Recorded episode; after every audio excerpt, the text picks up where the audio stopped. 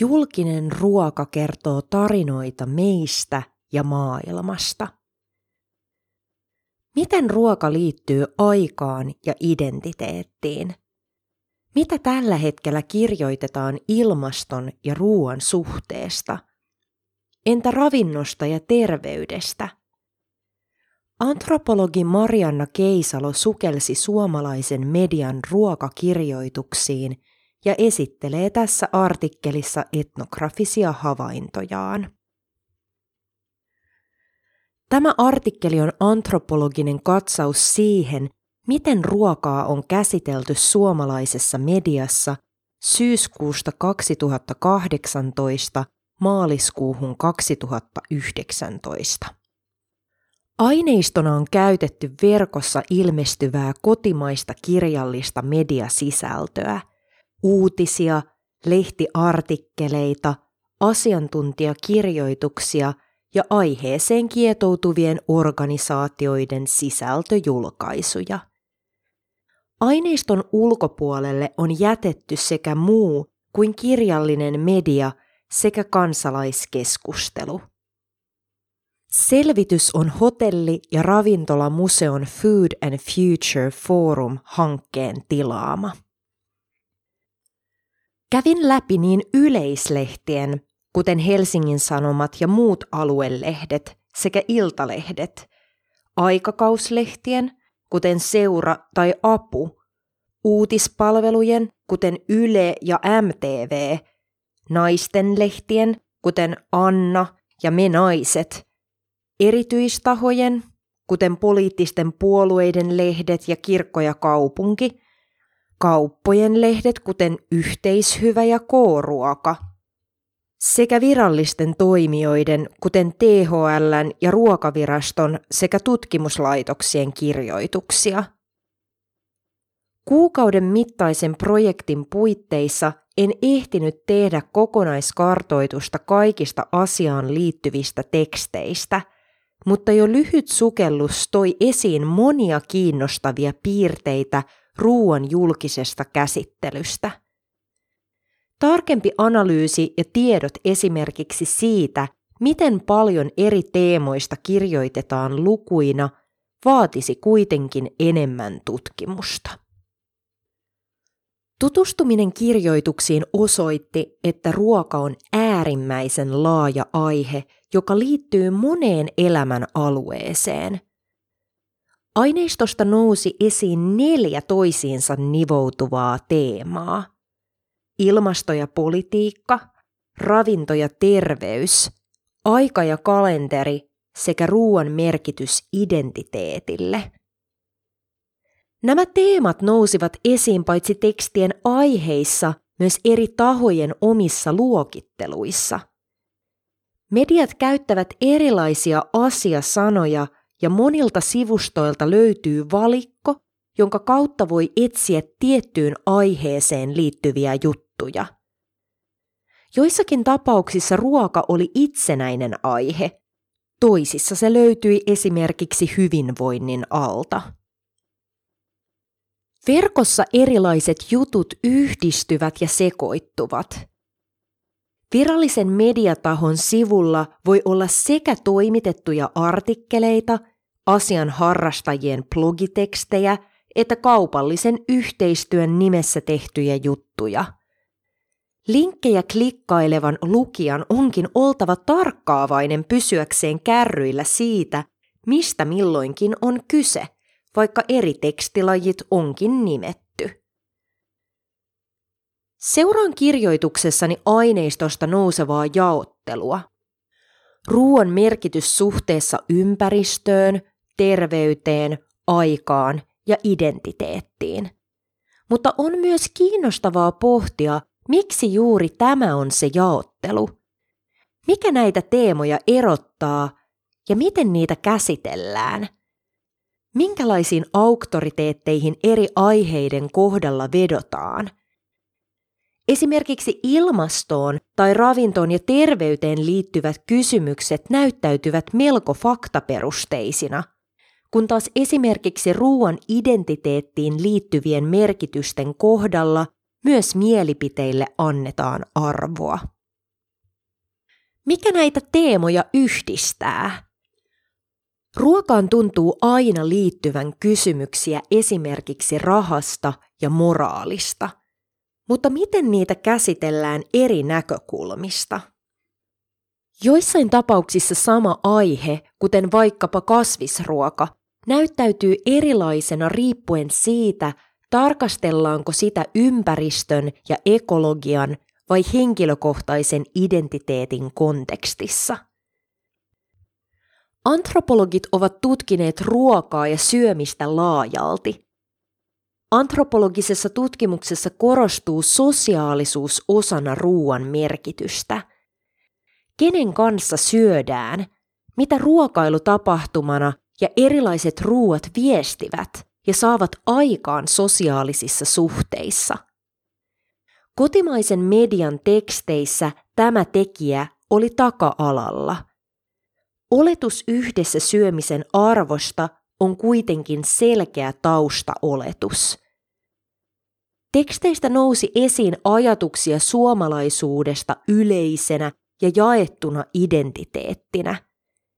Esimerkiksi käsite suomalaisesta mausta. Esiin nousi myös suomalaisen yhteiskunnan jäseniä määrittäviä ja heistä toisistaan erottavia tekijöitä – kuten sukupuoli tai tulotaso. Yksilöllisyys korostui myös ruokaan liitettävässä laajassa valinnan mahdollisuudessa, esimerkiksi erilaisten ruokavalioiden muodossa. Aineistossa näkyi säästäväisyyden ja tietynlaisen asiallisuuden hyve. Ruokaa kuuluu arvostaa. Vaikka ruoasta pyritään tekemään maukasta, nautinto tuntuu olevan alisteista muille arvoille, kuten terveellisyydelle ja säästäväisyydelle, jotka nousevat vahvasti esiin kaikissa tarkastelluissa medioissa. Nautinto nostetaan ylimmäksi ainoastaan tiettyinä juhlahetkinä, jotka ovat mahdollisia arjen työnteon ja terveellisyyden lomassa. Globaali ruoka. Etsiessäni ruokaan liittyviä tekstejä sekä eri medioiden omilla sivuilla että Googlen kautta kohtasin paljon kirjoituksia, joissa pohdittiin ruoan ympäristövaikutuksia erityisesti ilmaston kannalta. Näissä teksteissä käsiteltiin ruoan tuottamisen hiilijalanjälkeä ja muita ympäristövaikutuksia – Esillä oli globaaleja kysymyksiä nälästä ja erilaisista uhkakuvista, mutta myös teknologian lupaamia innovaatioita kestävän kehityksen tukena. Esiin nostettiin uusia mahdollisuuksia tuottaa ravintoa tehokkaammin tai vähäisemmillä haitoilla. Esimerkkejä tästä ovat hyönteisten syöminen, erilaiset kasviproteiinit – ja laboratoriossa kehitetty liha. Lihansyönnin vähentäminen ja kasvisruoan osuuden kasvattaminen näyttäytyi joissakin yhteyksissä hyvin poliittisena ja polarisoivana. Ilmastoa käsittelevissä teksteissä se esiintyi neutraalina, pienempään hiilijalanjälkeen liittyvänä valintana pikemminkin kuin ideologisena kannanottona tietynlaisen elämäntavan tai identiteetin puolesta. Ruokavalintojen ympäristökuormitusta voidaan lähestyä myös kylmien faktojen kautta. Tässä osuudessa asiantuntijoita olivat lähinnä eri alojen tutkijat. Faktojen taustaa ja tutkimusta pohdittiin. Esimerkiksi Yle julkaisi jutun siitä, miten kauramaitoa ja lehmänmaitoa ja näiden ympäristökuormitusta voidaan vertailla ja arvioida. Ruokaa ilmaston ja politiikan kannalta käsittelevät tekstit tuntuivat olevan siis melko irrallisia yksittäisistä syöjistä. Poikkeuksena tästä oli kokoomuksen lehti Nykypäivä – jossa pohdittiin, miten psykologia voi selittää keskiluokkaisen kuluttajan tekemiä valintoja suhteessa niiden ilmastovaikutuksiin. Tässäkin tosin psykologia näyttäytyi kuluttajia yhdistävänä tekijänä, jota voidaan selittää tieteen kautta pikemminkin kuin yksilön erottamattomina ominaisuuksina.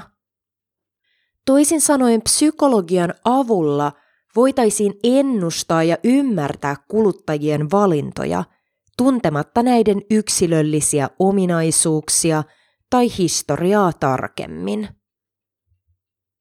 Vasemmistolaisia arvoja tukeva lehti Kansanuutiset taas nosti esiin ruokaan liittyviä globaaleja kysymyksiä liittyen ilmastoon, köyhyyteen ja ruokaturvaan. Se kirjoitti uusien viljelytapojen tarjoamista mahdollisuuksista sekä yhteisöllisen viljelyn muodoista. Eri tahojen tekstit heijastavat julkaisujen arvoja niin valittujen aiheiden kuin niiden käsittelyn suhteen. Yksittäiseen kuluttajaan liittyen suurin aihe ruoka- ja ympäristöteemassa oli ruokahävikki ja sen vähentäminen.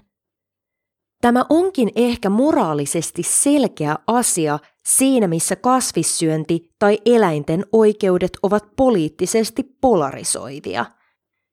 Ruokahävikin torjuminen ei liity siihen, mitä syödään, vaan siihen, ettei ruokaa heitettäisi pois. Ruokahävikin välttämiseen kannustettiin myös reseptien kautta ja esimerkkitarinoissa tietynlaisten kotitalouksien ruokatoimista. Suomessa on vaikea kuvitella, että ruoan poisheittämiseen suhtauduttaisiin hyväksyvästi. Tästä huolimatta ruokahävikkiä on paljon ja esimerkiksi yhteishyvän mukaan hävikkiä syntyy eniten kotitalouksissa. Iso osa teksteistä lähti liikkeelle globaalista kontekstista, jossa ympäristön kuormittamisen vähentäminen näyttäytyy kaikkien yhteisenä etuna. Ruokapoliittisena kysymyksenä liitettiin kuitenkin myös erikseen Suomeen. Näissä tapauksissa ruokaan liittyvät poliittiset kysymykset käsittelivät maataloutta ja sen tukemista sekä kysymyksiä omavaraisuudesta osana poliittista vakautta.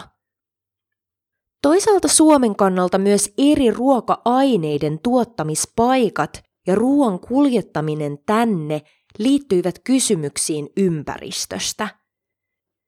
Ruoan eettisyyteen liitettiin työntekijöiden tilanne samoin kuin tuotantoeläinten kohtelu ja siihen liittyvät lailliset ja eläinsuojelulliset kysymykset. Ravitseva ruoka. Ruoasta puhutaan paljon myös ravintona – Tämä käsitteen vaihto nosti teksteissä etusijalle terveyden ja sen, miten ruoka vaikuttaa syöjään biologisena organismina. Monissa medioissa ruoka ja ravinto olivat erillisiä luokituksia. Ruoka, ravinto ja terveysteeman alla on myös suosituksia, kasvatusta ja valistusta. Esiin nousevat erilaiset viralliset tahot, kuten Terveyden ja hyvinvoinnin laitos. Mediassa keskustellaan paljon erilaisista ruokavalioista ja niiden mahdollisista eduista ja haitoista. Tähän teemaan kuuluu tieto eri ainesosien vaikutuksista, ja auktoriteettiasemassa ovat usein ravintoterapeutit ja erilaiset tutkijat. Kulutusvalinnat tehdään kuitenkin aina yksilöllisissä puitteissa, ja esimerkiksi raha on mukana myös tähän aiheeseen liittyvissä teksteissä. Kansanterveyteen vaikuttaa esimerkiksi kouluruoka, jota sitäkin valmistetaan rajallisten resurssien puitteissa. Erilaiset allergiat tai muut rajoitukset näkyvät myös resepteissä – Esimerkiksi gluteenittomia versioita tarjottiin sekä arki- että juhlaruuista. Kun ruoasta puhutaan ravinnon ja terveyden näkökulmasta, esiin nousevat myös yksittäiset ainesosat. Näistä esimerkiksi sokeri nähdään säädeltävänä tai vältettävänä, kun taas vaikkapa mustikka voidaan nimetä superruuaksi, joka on erityisen hyvä terveyden kannalta. Suurempia kokonaisuuksia, kuten aterioita tai ruokavalioita, voidaan rakentaa erilaisten ainesosasten varaan, yksiä painottaen ja toisia välttäen. Valistuksen kohteena ovat erityisesti lapset. Ruoka-artikkelien kohderyhmä ovat kuitenkin aikuiset, joiden odotetaan tekevän kotitalouden ostopäätökset. Kasvuvaiheessa olevien lasten katsotaan tarvitsevan terveellistä ravintoa ja olevan herkästi oppivassa iässä ruokailutottumusten kannalta. Maksuttomalla kouluruualla on Suomessa pitkä perinne ja sillä katsotaan olevan sekä ravitsemuksellisia että sosiaalisia merkityksiä ja tavoitteita. Opetushallituksen ylläpitämällä verkkosivulla todetaan, kouluateria on suunniteltu siten, että se on ravitsemuksellisesti täysipainoinen, kun kaikki aterian osat nautitaan. Kouluruokailu edistää oppilaiden fyysistä hyvinvointia ja opiskelukykyä, mutta sillä on myös opetuksellinen ja kasvatuksellinen tehtävä. Ruokailutilanteessa lapsi oppii toisten huomioon ottamista, sosiaalisuutta ja vuorovaikutustaitoja.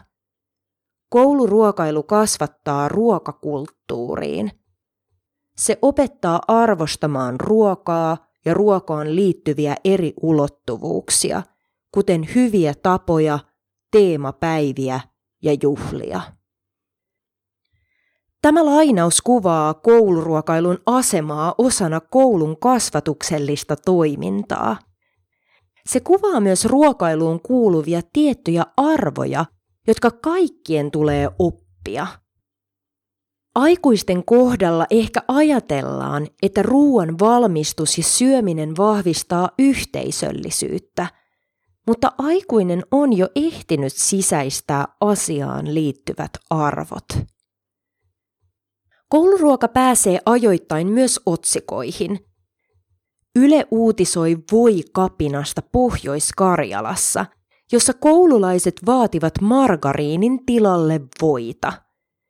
Siinä missä opetuspäällikkö toteaa tapahtuneen olevan käytännön esimerkki vaikuttamisesta, valtion ravitsemusneuvottelukunnan edustajat paheksuvat voin palauttamista. He huomauttavat, että on ristiriitaista, että opetuksessa käsitellyt asiat rasvojen terveysvaikutuksista eivät pädekään ruokailun yhteydessä. Vaikka terveys on itsestään selvä arvo tarkasteltavassa aineistossa, lukijan suora moralisointi on harvinaista. Jos aiemmin on ollut suorastaan klisee, että ennen joulua media on täynnä raskaita ruokaohjeita ja tammikuussa laihdotetaan, tämä tuntuu vähentyneen – Varsinaisia diettiohjeita oli vähän. Sen sijaan tarjolla oli vinkkejä kevyempään jouluun tai yleisesti terveelliseen syömiseen. Ei ole enää kyse siitä, että tavallinen syöminen ja laihdutuskuuri vuorottelevat ja erotetaan toisistaan, vaan haetaan kokonaisvaltaisempaa ruokavaliota. Lihavuus, paino ja syömishäiriöt nousivat kuitenkin esiin myös aineistossa, mutta pikemminkin väestön tasolla tai kansanterveyden näkökulmasta kuin yksilön yksin ratkaistavana ongelmana. Esimerkiksi maaseudun tulevaisuudessa julkaistu artikkeli pohtii syömistä, kehon kuvaa ja syömishäiriöitä laajassa kontekstissa, suhteessa kotona opittuihin asenteisiin ja mainontaan sekä ajatuksiin vallan käytöstä ja ekologiasta. Eri lehtien välillä on kuitenkin eroja suhtautumisessa kehoon. Myös laihdutusvinkkejä löytyy. Googlaus-hakusanalla lohturuoka tuottaa useita artikkeleita, joissa tuodaan esiin psykologisen hyvinvoinnin ja ruoan yhteys. Esimerkiksi Kauneus- ja terveyslehti esittelee terveellistä lohturuokaa. Lohturuoka yhdistetään myös pimeään vuoden aikaan tai flunssakauteen, jotka antavat luvan erityiseen ruokaan. Yleisin asennoitumistapa tuntuu olevan se, että neuvotaan pysymään kohtuudessa. Halu syödä esimerkiksi makeita tai rasvaisia ruokia yhdistetään tekijöihin, jotka eivät ole yksilön hallinnassa, kuten geeneihin tai siihen, millaisia ruokia on tarjolla. Arjen ja juhlan ruoka. Ruoka on tärkeä osa sekä arkea että juhlaa. Ruoan kautta voidaan rytmittää elämää ja luoda eroja päivien ja tilanteiden välille. Tekstit heijastivat kuitenkin myös sitä, kuinka ruoan ja syömisen odotetaan sopeutuvan tietynlaiseen ajankäyttöön, jota rytmittää työnteko. Arki- ja juhlaruokaan voidaan yhdistää erilaisia arvoja. Vaikka myös arkiruoka saa olla maukasta, ruoasta eri aistein saatu nautinto voi nousta ruokailun ylimmäksi arvoksi tiettyinä juhlahetkinä, jotka ovat mahdollisia arjen työnteon ja terveellisyyden lomassa. Tarkastelujaksolle syksystä kevääseen osuivat joulu, uusi vuosi, ystävänpäivä ja laskiainen. Kaikki nämä näkyivät ruokakirjoituksissa, erityisesti resepteissä, jotka tarjosivat niin perinteisempiä ideoita kuin variaatioita näistä. Useampikin taho esitteli paitsi perinteisen laskiaispullan myös erilaisia vaihtoehtoja ikuisuuskysymykselle, hilloa vai mantelimassaa. Kasvissyönnin lisääntyminen näkyi kauden juhlaresepteissä. Esimerkiksi vegaanisista jouluruuista oli paljon esimerkkejä. Aika ja vuoden kierto näkyvät myös satokausien kautta, kun tiettyjä aineksia nostetaan esiin saatavuuden mukaan. Satokausien huomioiminen ruokavalinnoissa nähdään sekä ympäristön että kukkaron kannalta hyödyllisenä valintana. Näissä teksteissä asiantuntijat ovat usein kokkeja, jotka antavat vinkkejä ruoan valmistukseen. Reseptit voivat olla myös kansankulttuuria, joilla ei ole yksittäisiä tekijöitä. Aineistosta nousi esiin myös oletus arkeen ja viikonloppuun jaetusta työviikosta. Oletusarvoisesti lukija on töissä arkisin päiväsaikaan ja vapaalla illat ja viikonloput. Arki näyttäytyi aineiston kautta kiireisenä. Reseptit tarjosivat runsaasti nopeita arkiruokia ja ehdotuksia sekä ajan että rahan säästämiseen. Eräs juttu käsitteli lapsiperhettä, joka oli päätynyt tilaamaan ruokaostokset kotiin kuljetuksella.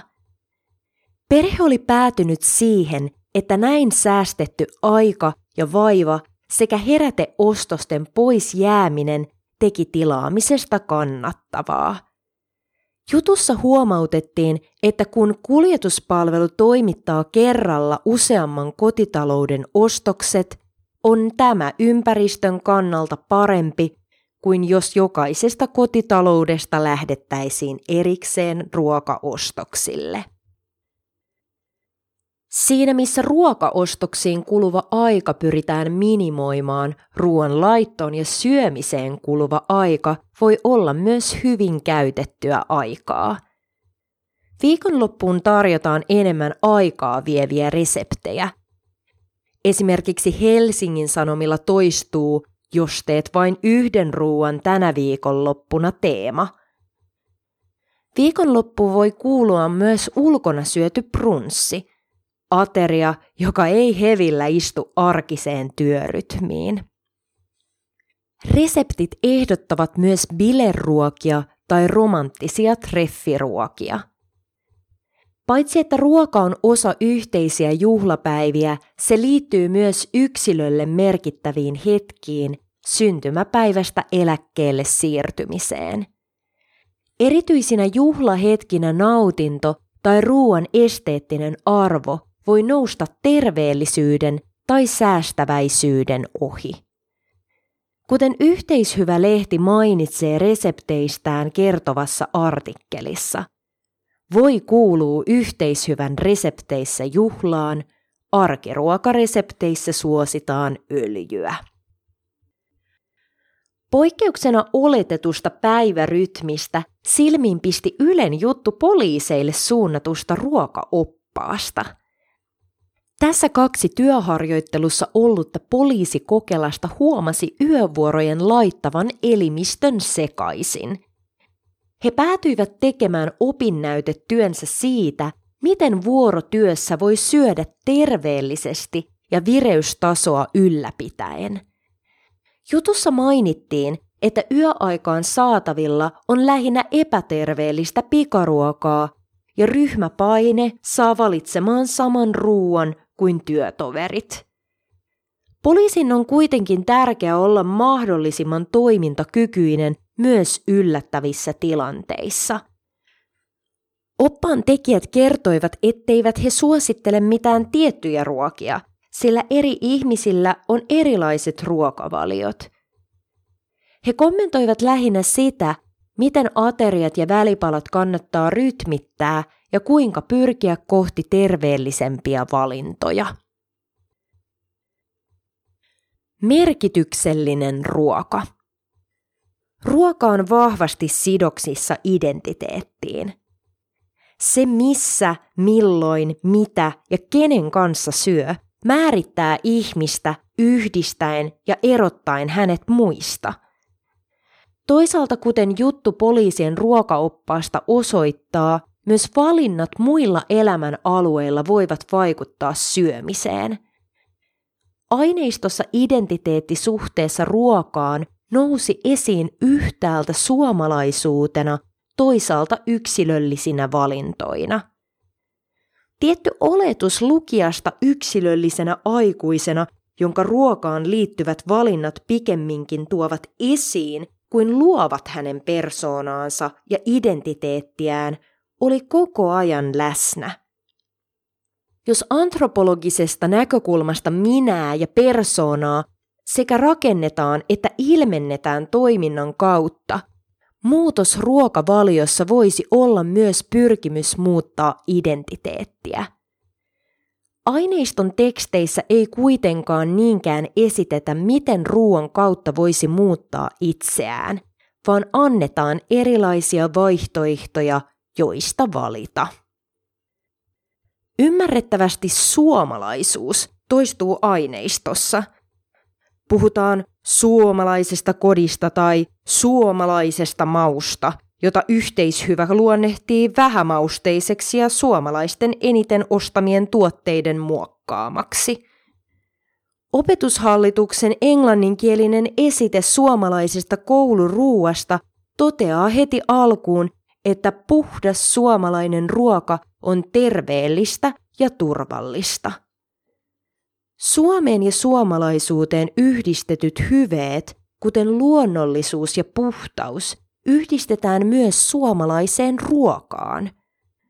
Samalla esimerkiksi reseptit ja ravintolatarjonta ovat hyvinkin kansainvälisiä. Ruoka on toki usein tärkeä osa kansallista identiteettiä ja nationalismia. Yksilöllinen identiteetti voi yhdistyä ruokaan esimerkiksi tietyn urheilulajin kautta – Aineistossa identiteetti, siihen liittyvät ideologiat ja näihin kohdistuvat uhat nousivat kiinnostavasti esiin erinäisten kiistojen yhteydessä. Vegaanius voidaan nähdä vahvasti ideologisena valintana. Kasvisruokapäivä armeijassa ja Helsingin kaupungin suunnitelma puolittaa lihan ja maidon kulutus ilmastosyistä ovat herättäneet voimakasta keskustelua. Vaikka kasvisruoka nähtäisiin ilmaston kannalta kiistatta vähemmän kuormittavana vaihtoehtona, se on nähty myös ideologisena syyllistävänä tuputuksena. Ruoalla on aina ravintoarvon lisäksi myös symbolinen arvo. Lihaa on pidetty erityisasemassa ja se on yhdistetty miehiin monessakin yhteiskunnassa, huolimatta siitä, että monipuolisen ja terveellisen ruokavalion voi koostaa myös ilman lihaa. Erilaiset lihan korvikkeet, kuten nyhtökaura tai vyyner, näkyvät mediassa suomalaisina innovaatioina. Vihjeitä kasvisruuan yleistymisestä tai normalisoitumisesta voidaan ehkä nähdä siinä, että iltalehdissä kirjoitetaan kasvisvaihtoehtojen makutesteistä, joissa kohteena ovat sekasyöjät. Ruoanlaitto ei näyttäydy medioiden taholta vahvasti sukupuolitettuna, vaikka esimerkiksi apulehdessä reseptit ja ruoka löytyvätkin naiseloavainsanan alta. Reseptejä on kuitenkin tarjolla useissa yleislehdissä ja jokseenkin kaikissa naisten lehdissä. Suomessa miehille suunnatut lehdet ovat useimmiten tiettyyn aiheeseen, kuten tekniikkaan keskittyviä, kun esimerkiksi yhdysvaltalaiset miesten yleislehdet, kuten GQ, käsittelevät myös ruokaa. Metsästys ja kalastus ja erälehti sisältävät reseptejä jotka liittyvät tietenkin joko riistaan tai retkiruokaan. Raha, sosiaalinen luokka ja pieni tuloisuus näkyvät kirjoituksissa. Ruoan hinta ja pienituloisten mahdollisuus syödä terveellisesti ovat esillä mediassa. Myös resepteissä nostetaan esiin edulliset valinnat – Eniten identiteetti näyttäytyy kuitenkin yksilöllisenä ja kulutuksen kautta toteutuvana. Siinä missä lapset oppivat syömisen ja ruoan kautta tärkeitä arvoja osana kasvatusta, aikuiselle tämä oletetaan olevan jo sisäistettyä. Aikuinen voi ja joutuu valitsemaan itse. Samalla myös kotitalouden muoto nousee esiin – Perheessä tehdään valintoja myös toisten puolesta tai neuvotellaan niistä yhdessä. Kiinnostava esimerkki ruuasta ja identiteetistä on Kirkko- ja kaupunkilehden sarja viimeisestä ateriasta. Tässä erilaiset julkisuuden henkilöt kertovat, mitä söisivät viimeisellä ateriallaan ja miten suunnittelisivat omia hautajaisiaan. Tässä esimerkissä ruoan henkilökohtaisuus, intiimiys ja oma maku korostuvat. Teksti. Marianna Keisalo on Helsingin yliopistosta vuonna 2011 väitellyt antropologi, joka on tutkimuksessaan keskittynyt huumoriin ja erilaisten performanssien semioottiseen antropologiaan – ja sitä myötä ajautunut open mic-koomikoksi. Hän on toiminut yliopiston lihtorina Helsingin yliopistossa ja tuntiopettajana avoimessa yliopistossa. Syyskuussa 2016 hän siirtyi Aarhusin yliopistoon postdoc-tutkijaksi Digressions, a cross-disciplinary study of the indirectness of the human imagination projektiin – Lue lisää Mariannan tutkimusblogista humoranthropology.wordpress.com. Lukija Jenna Honkanen.